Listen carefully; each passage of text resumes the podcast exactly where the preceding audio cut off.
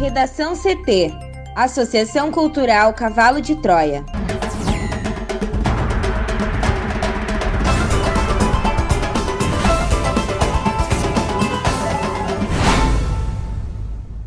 Agora, no Redação CT. Secretário de Saúde de Porto Alegre reconhece crescimento da curva de novos infectados pela Covid-19. Prefeita eleita de Santo Antônio das Missões morre por complicações da Covid-19. Rio Grande do Sul abre novos leitos, reforça a saúde primária e impõe restrições para frear segunda onda da pandemia.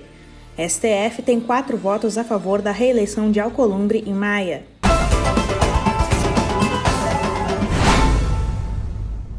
Eu sou a jornalista Amanda Hammermiller, este é o Redação CT da Associação Cultural Cavalo de Troia. Sol entre nuvens em Porto Alegre, a temperatura é de 24 graus. Boa tarde.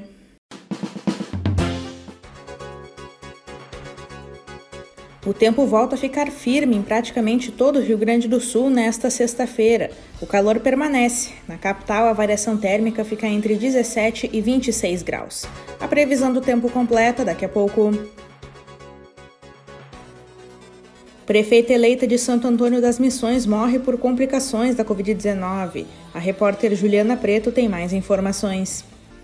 A prefeita eleita de Santo Antônio das Missões, Isalda Maria Barros Bocácio, morreu por complicações da Covid-19 na noite dessa quinta-feira.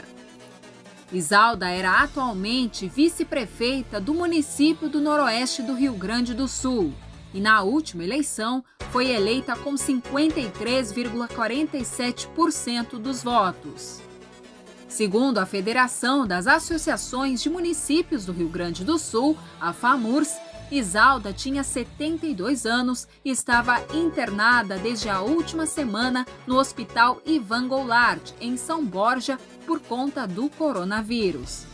Nesta semana, ela teve complicações e foi transferida para Santa Maria, mas não resistiu e faleceu no final da noite de ontem. Por meio de uma nota em rede social, a prefeitura lamentou a morte e ainda não há informações sobre as cerimônias de despedida. O secretário municipal de saúde, Pablo Stirmer, reconheceu que neste momento Porto Alegre vive uma alteração em sua curva de contágio.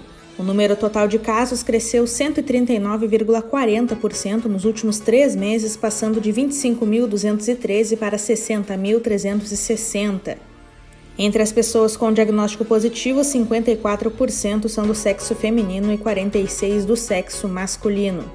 A faixa etária com maior número de casos é das pessoas entre 30 a 39 anos, somando 13.241, ou seja, 21,93% do total. Entre os casos confirmados, 48.981 são considerados recuperados e 12.086 ainda estão em análise. No final de outubro, dia 26, a capital bateu o recorde de novos casos confirmados por dia, chegando a 885.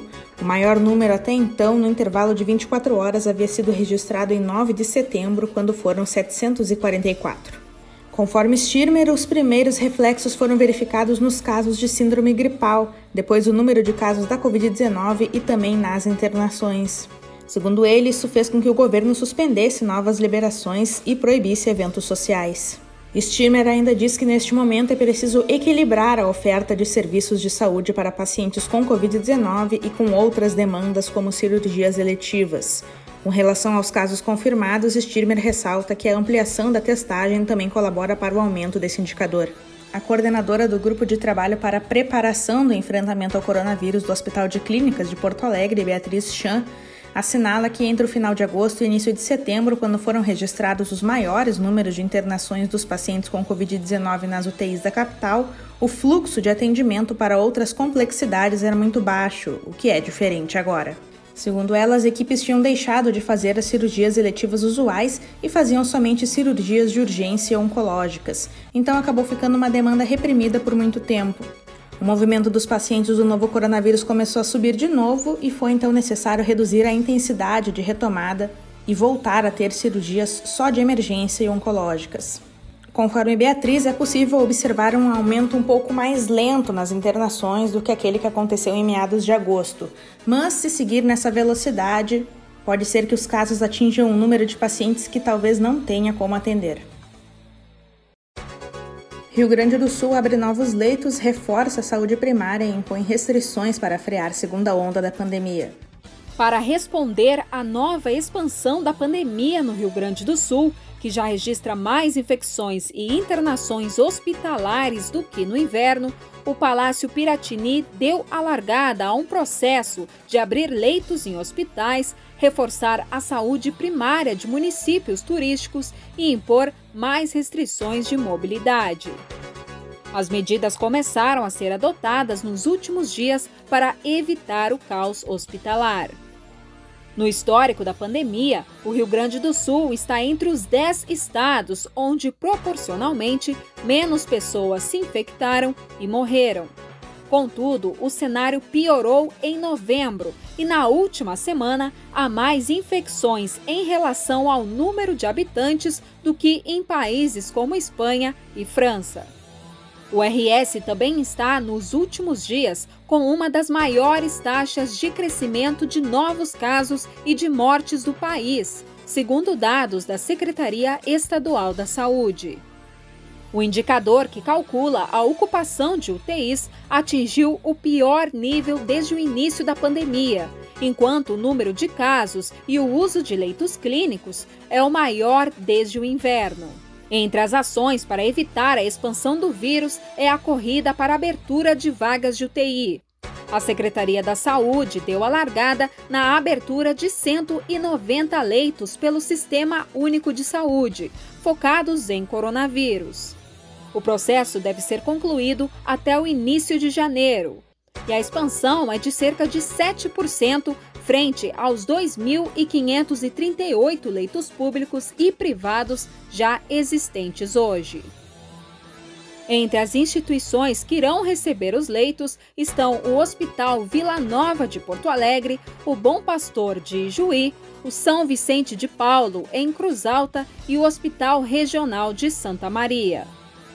O governador Eduardo Leite explica que abrir hospitais de campanha não faz parte da estratégia, porque não faltam vagas para esse tipo de estrutura, que é focada em pacientes menos graves. Já o modelo de distanciamento controlado prevê restringir a mobilidade da população quando o cenário de uma região piora. Nesta semana, o governo foi além e suspendeu a cogestão, que permitia a prefeituras ter regras mais brandas do que as estipuladas pelo Piratini, se apresentassem um plano sanitário detalhado. Ainda foi feita uma série de proibições aos gaúchos para reduzir as chances de reuniões com muitas pessoas sem máscara. A vigência é de 15 dias, mas as medidas podem perdurar se a pandemia não der trégua. E para garantir que a população gaúcha não irá se reunir em praias, o Piratini deu a orientação na segunda-feira para que todos os batalhões da Brigada Militar se colocassem à disposição dos prefeitos para atuarem na fiscalização. A pasta cita que neste final de semana haverá reforço do policiamento no litoral para orientar a população. Por fim, o governo do estado criou o número 150 para que as pessoas possam ligar e denunciar festas clandestinas ou grandes aglomerações. Para o Redação CT, Juliana Preto. STF tem quatro votos a favor da reeleição de Alcolumbre Maia. Juliana os ministros Gilmar Mendes, Dias Toffoli, Alexandre de Moraes e Ricardo Lewandowski do Supremo Tribunal Federal votaram na madrugada desta sexta-feira para permitir uma eventual reeleição dos atuais presidentes da Câmara, Rodrigo Maia, e do Senado, Davi Alcolumbre. Na prática, os votos dos ministros abrem caminho para que Maia e Alcolumbre concorram à reeleição em fevereiro de 2021, quando está marcada a eleição da cúpula do Congresso. Maia nega ser candidato a disputar mais dois anos à frente da casa. Relator da ação do PTB que discute a controvérsia, Gilmar Mendes escreveu um longo voto de 64 páginas em que entende que os membros do Congresso podem até discutir o tema e deliberar sobre o assunto, desde que observado, em qualquer caso, o limite de uma única reeleição ou recondução sucessiva ao mesmo cargo. No entanto, para Gilmar, a regra de permitir apenas uma reeleição deve valer apenas a partir de agora, por conta do princípio da anualidade. Para o ministro, não se pode mudar as regras faltando menos de um ano para o pleito. Dessa forma, o voto do ministro permite que Maia, que já está no terceiro mandato consecutivo, dispute mais dois anos à frente da Câmara. O STF iniciou nesta sexta o julgamento sobre a controvérsia no plenário virtual da Corte, uma ferramenta que permite a análise de casos pelos magistrados, longe dos holofotes da TV Justiça e também dos olhos da opinião pública.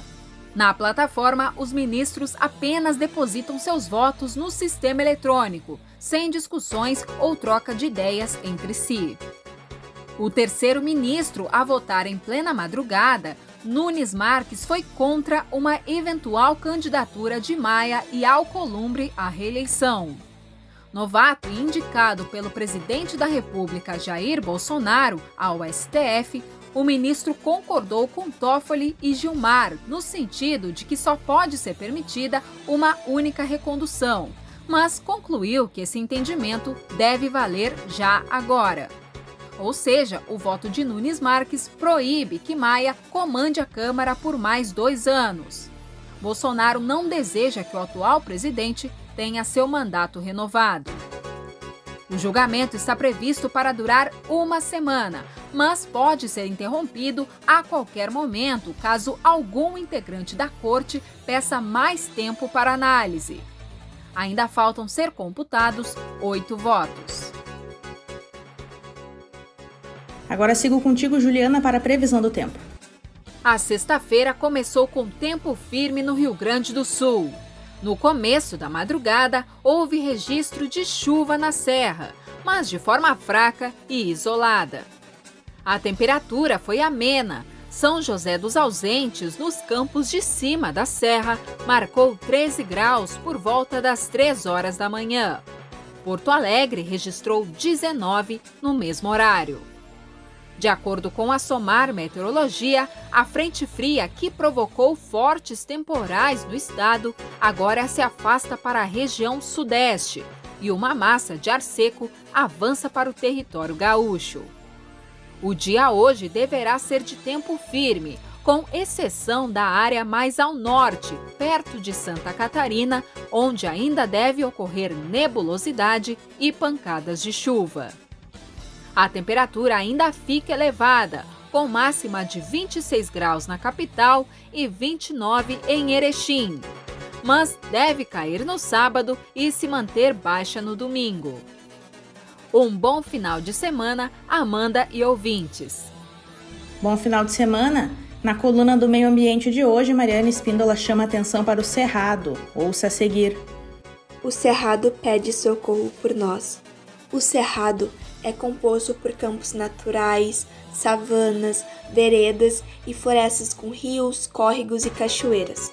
Contudo, em torno de 50% de seu território já foi desmatado e aproximadamente 80% sofreu modificação decorrente das expansões agrícola e urbana e da construção de estradas.